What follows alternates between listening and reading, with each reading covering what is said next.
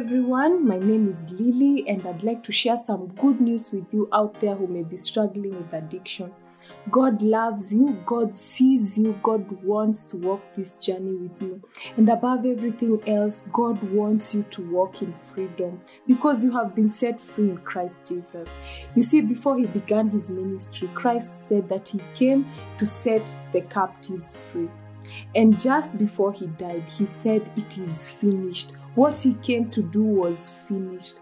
And I love that in Colossians chapter 2, verse 15, the Bible says that he disarmed the authorities and the principalities, anything that holds us back.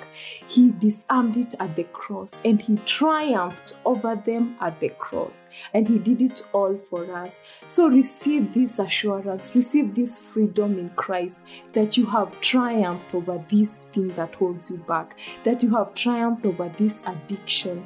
When he looks at you, he sees someone who has been set free. So receive his help to get to that place of completion where you also see it practically and others can look at you and see freedom. They can look at you and see this is truly God's doing. God bless you all so much. In case you forget, you are free and you have been set free indeed. Stay triumphant. God bless you all so much.